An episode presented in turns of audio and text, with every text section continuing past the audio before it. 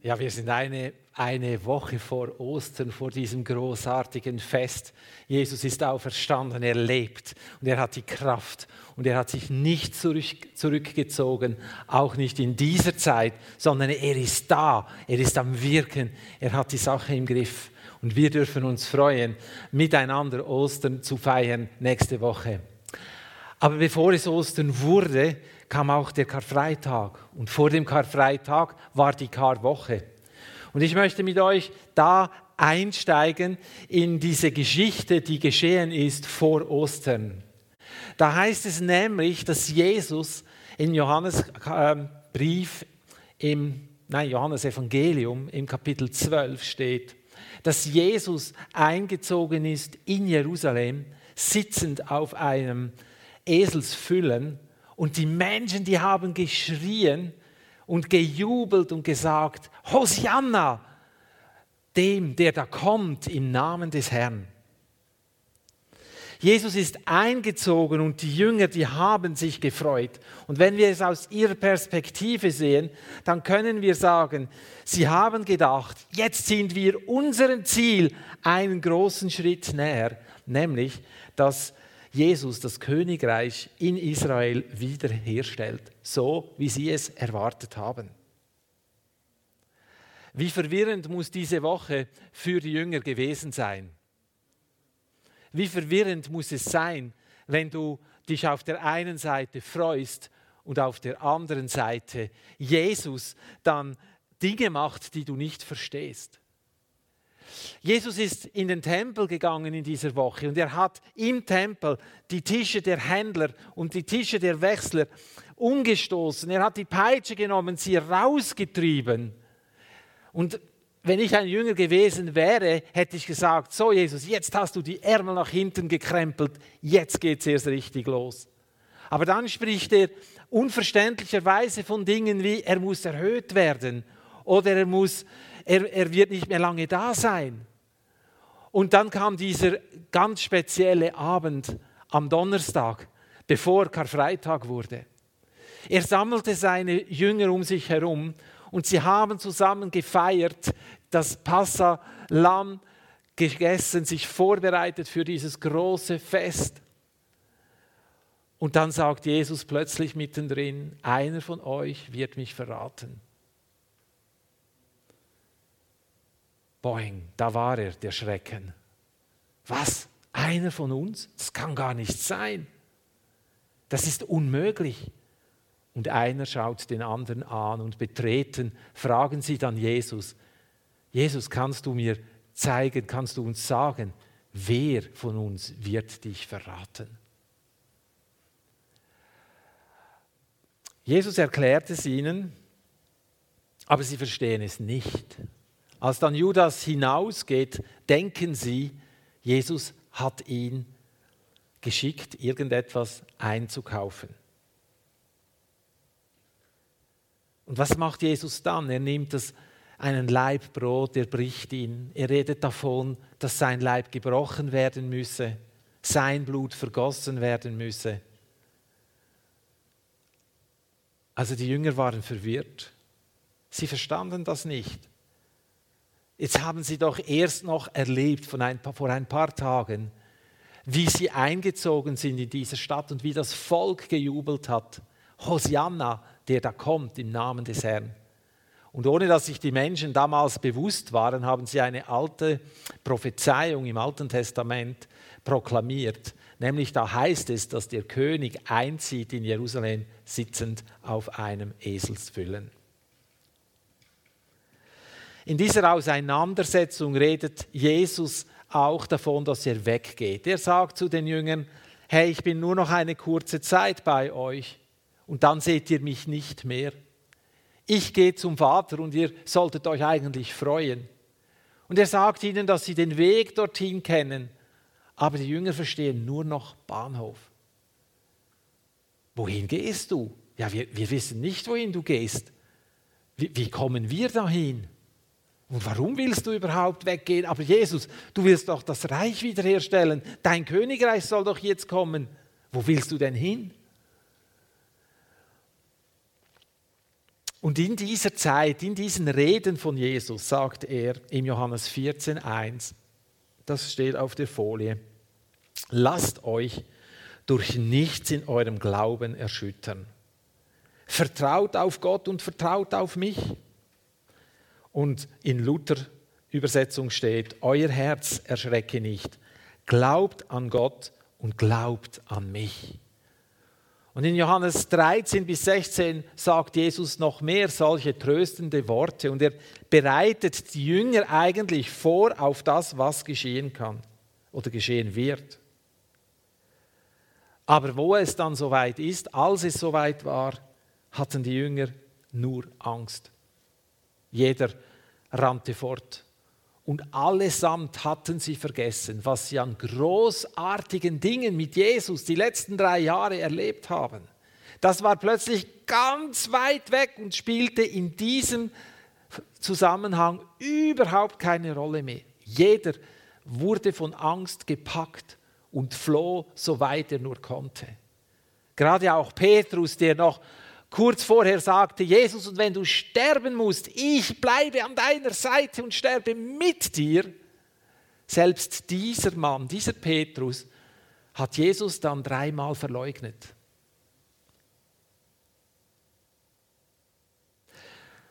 Ich habe mir dann überlegt, wie kann ich im Glauben oder an Jesus glauben? Wie kann ich in diesem Glauben bleiben, auch wenn die Angst in mir hochkommt? Und wie ist eigentlich Jesus mit solchen Versuchungen umgegangen? Was hat er gemacht? Was ist der Weg da drin? Was könnte mir helfen, im Glauben fest zu bleiben? Ich bin auf eine Bibelstelle gestoßen aus Matthäus 10. Und ich habe da gelesen, danach, nein, Matthäus 4, Danach wurde Jesus vom Geist Gottes in die Wüste geführt, weil er dort vom Teufel versucht werden sollte. Nachdem er 40 Tage und Nächte gefastet hatte, war er sehr hungrig. Da trat der Versucher an ihn heran und sagte, wenn du Gottes Sohn bist, dann befiehl, dass diese Steine hier zu Brot werden. Aber Jesus gab ihm zur Antwort, es heißt in der Schrift oder es steht geschrieben, der Mensch lebt nicht nur von Brot, sondern von jedem Wort, das aus Gottes Mund kommt. Boah. Was für eine Geschichte. Sie geht dann noch weiter, aber nehmen wir mal diesen Teil der Geschichte. Jesus wurde vom Geist Gottes in die Wüste geführt, um versucht zu werden. Und weißt du, was das Coole bei Jesus ist? Er war ganz Mensch und er versteht hundertprozentig, was mit uns geschieht in Zeiten der Unsicherheit. Das finde ich so ermutigend. Wir haben nicht einen Jesus, der den Kopf schüttelt und, uns, und sich abwendet von uns, wenn wir in Angst und Schrecken sind, sondern der versteht, was geschieht. Aber er zeigt uns auch, wie wir in solchen Situationen umgehen können, damit Angst und Schrecken uns nicht überfallen und von uns Besitz ergreifen und uns einfach, ich sage mal, bodigen. Ein gut Mundartwort. Jesus wurde in allem so versucht wie du und ich. Aber er zeigt uns einen Weg aus der Versuchung heraus. Jeder, der schon mal Hunger hatte, der kann sich vorstellen, wie es ist, so einkaufen zu gehen. Ich rate dir das nicht. Wenn du Hunger hast, dann iss etwas und geh nachher einkaufen. Weil sonst könnte es sein, dass du Dinge kaufst, die du gar nicht brauchst. Nach 40 Tagen Fasten, da verstehe ich auch, dass Jesus sehr, sehr, sehr hungrig war müsst ihr vorstellen, er war 40 Tage und Nächte in der Wüste, er zog umher, immer in den gleichen Kleidern, ohne wirkliche Pflege des Körpers oder der Kleider.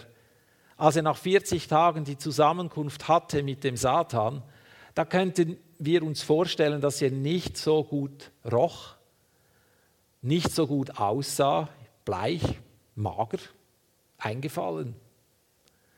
Und in diese Situation hinein kommt der Feind zu ihm. Wir können uns vorstellen, wenn wir Hunger haben, dass wir vieles machen, was wir sonst nicht tun würden. Ich habe mal gefastet eine Zeit lang und war in dieser Zeit in einem Geschäft.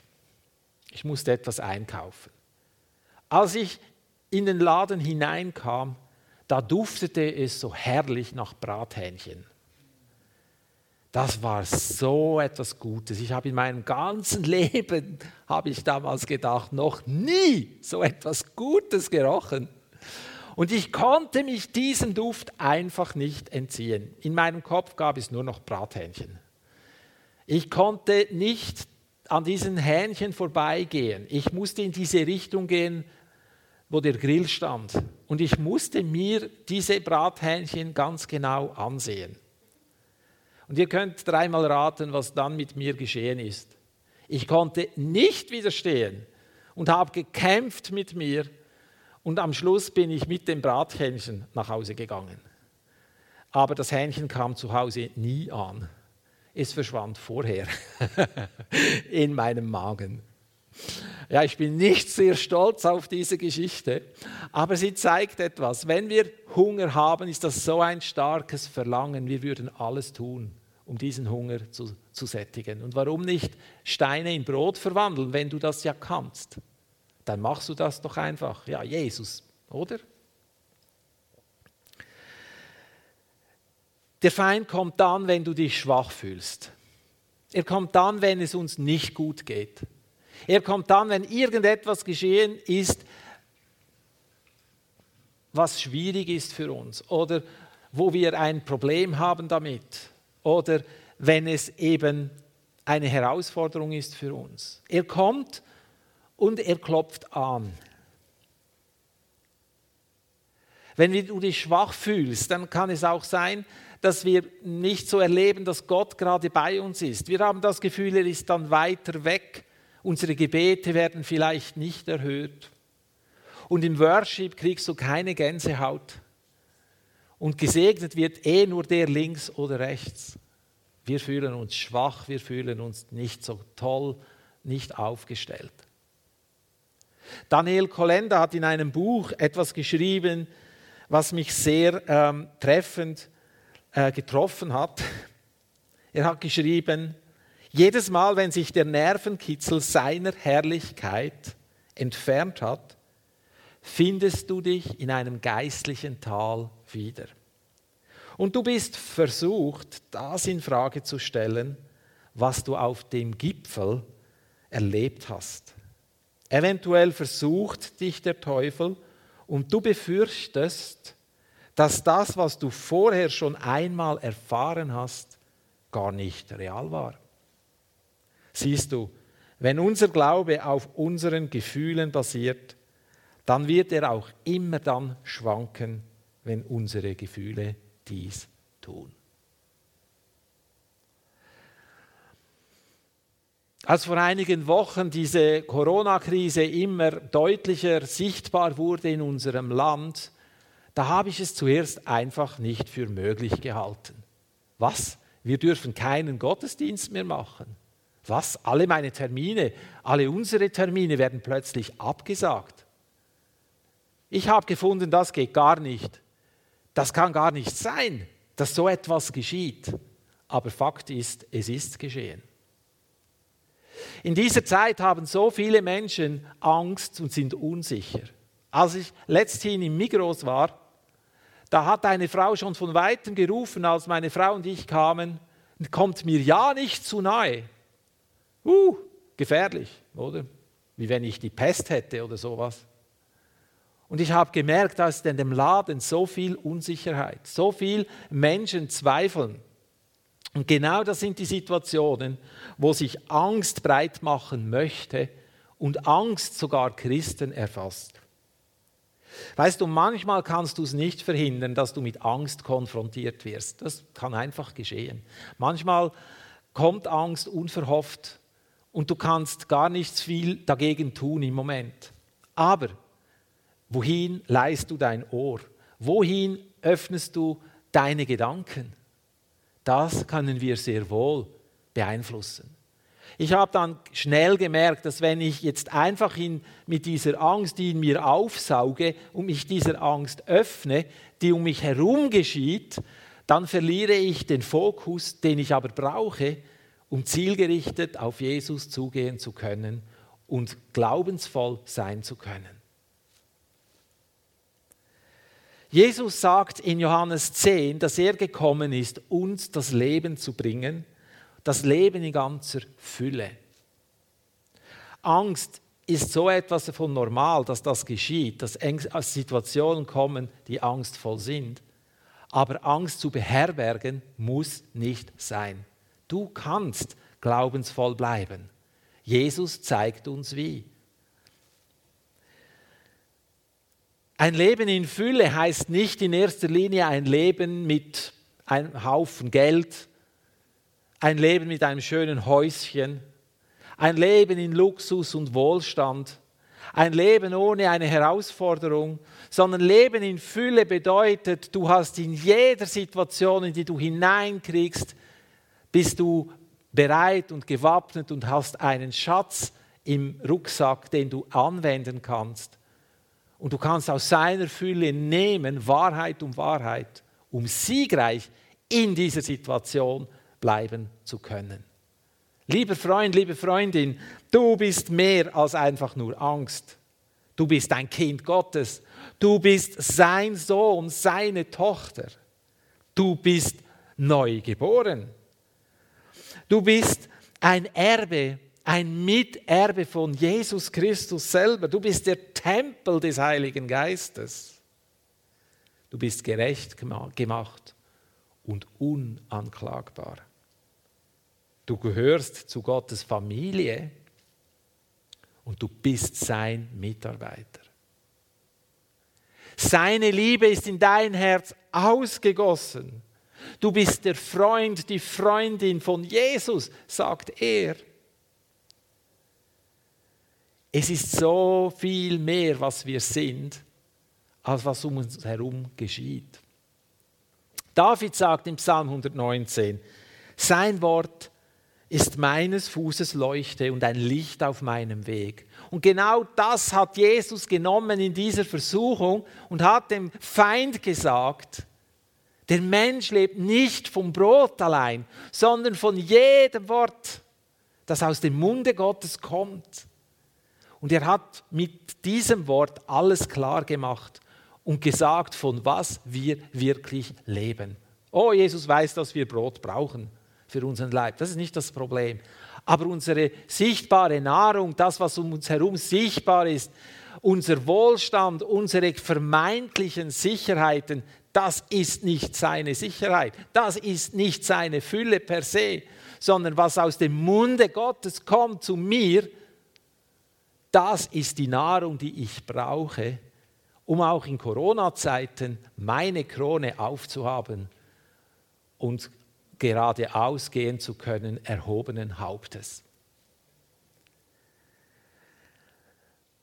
Sein Wort, sein geschriebenes Wort ist eine Quelle der Offenbarung.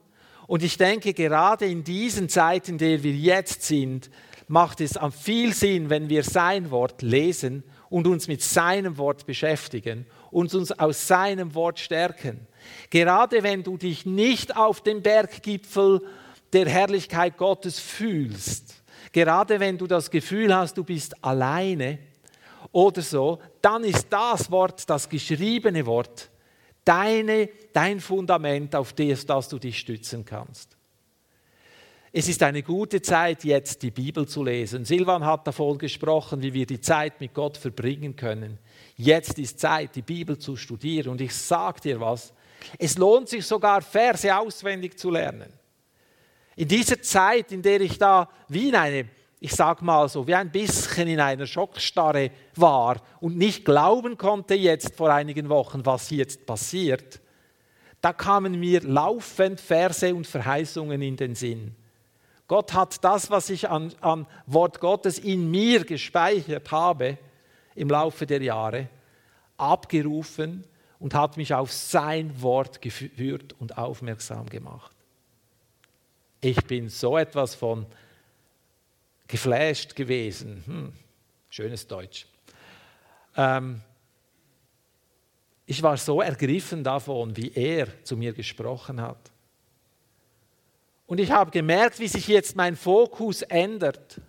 Mein Fokus hingeht zu diesem Wort, welches in seinem geschriebenen Wort steht, welches eine Kraftquelle ist. Dieses Wort, das nicht abhängig ist von der Zeit oder vom Zeitgeist oder was um uns herum geschieht, sondern dieses Wort Gültigkeit hat, ewig ist und uns hilft in diesen Zeiten mit ihm zusammen vorwärts zu gehen.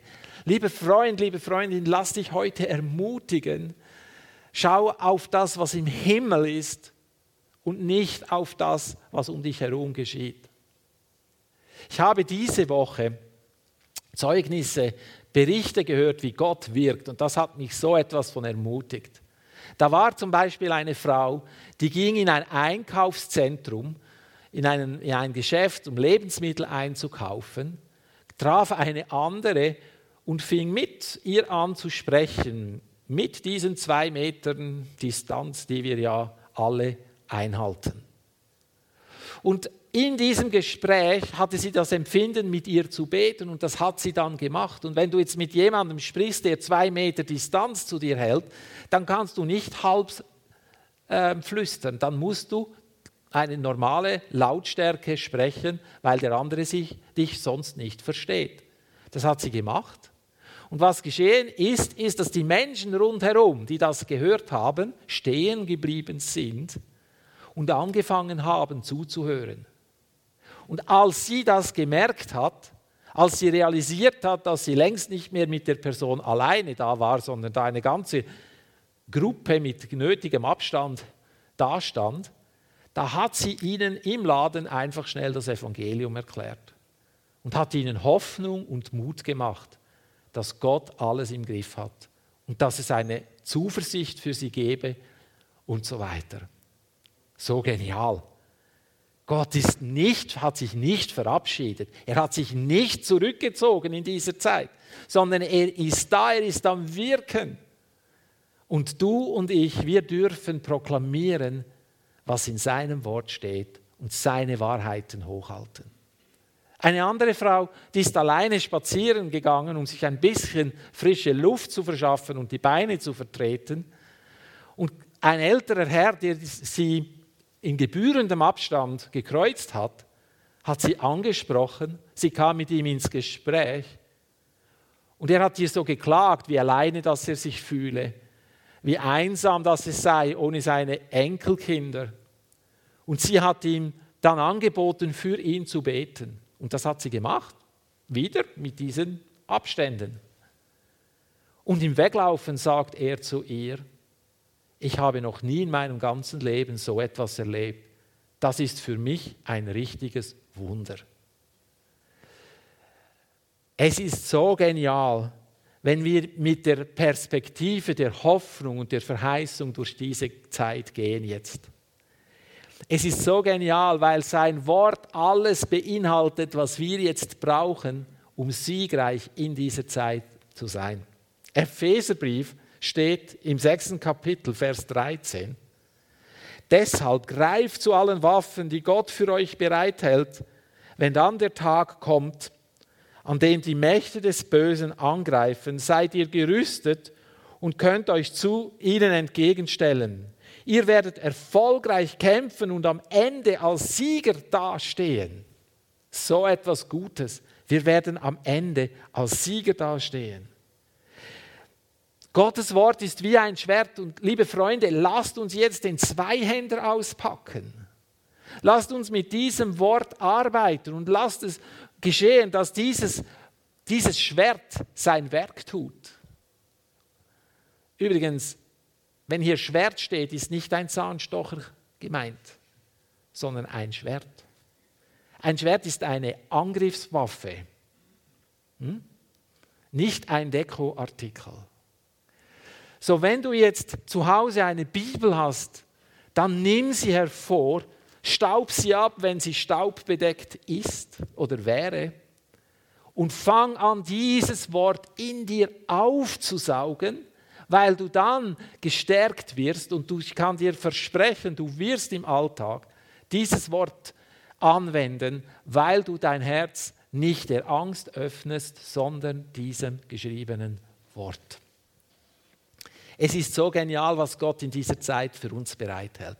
Hey, wir sind nicht am Ende, nicht morgen ist der Weltuntergang, sondern wir alle, wir werden noch sehen und Gott loben und danken und ihn preisen für das, was er durch diese Zeit gewirkt hat. Diese Zeit ist nicht dazu da, damit wir schwach werden, sondern diese Zeit ist dazu da, damit wir gestärkt werden. Wir werden gestärkt aus dieser Zeit hervorgehen. Wir werden siegreich aus dieser Zeit hervorgehen. Wir werden ein Zeichen setzen in eine Welt, die voller Angst und voller Schrecken ist. Ich komme zum Schluss und ich möchte mit euch jetzt dieses Wort proklamieren, dieses geschriebene Wort proklamieren und etwas von dem an Hoffnung, Glauben gerade jetzt vermitteln. Du darfst gerne an deinem Ort, wo du bist, diese Proklamation mit proklamieren. Du darfst gerne aufstehen dazu oder du darfst gerne auch sitzen bleiben. In seinem Wort steht geschrieben, mein Gott aber wird all euren Mangel abhelfen nach seinem Reichtum.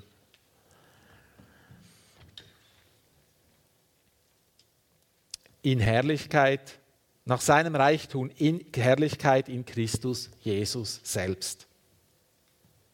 Es steht geschrieben, er ruft mich an, darum will ich ihn erhören.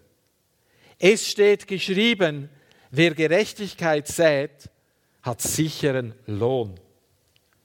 Es steht geschrieben, seht, ich habe euch Macht gegeben zu treten auf Schlangen und Skorpione und Macht über alle Gewalt des Feindes. Und nichts wird euch schaden. Es steht geschrieben, es wird dir kein Übel begegnen und keine Plage wird sich deinem Hause nahen. Es steht geschrieben, und das Gebet des Glaubens wird dem Kranken helfen und der Herr wird ihn aufrichten. Es steht geschrieben, wirf dein Anliegen auf den Herrn, der wird dich versorgen und wird den Gerechten in Ewigkeit nicht wanken lassen. Es steht geschrieben, der Engel des Herrn lagert sich um die her, die ihn fürchten und hilft ihnen heraus. Lieber Freund, ich würde gerne von dir in der neuen Woche hören, was du von, mit Gott erlebt hast. Und es wäre so cool, du würdest mir eine E-Mail schreiben von dem, was er mit dir vorhat. Wir werden das dann irgendwie austauschen können und uns einander ermutigen, mit dem, was Gott gemacht hat durch uns in dieser Woche. Du und ich, wir sind das Licht dieser Welt und wir sind gesetzt, dieses Licht scheinen und leuchten zu lassen.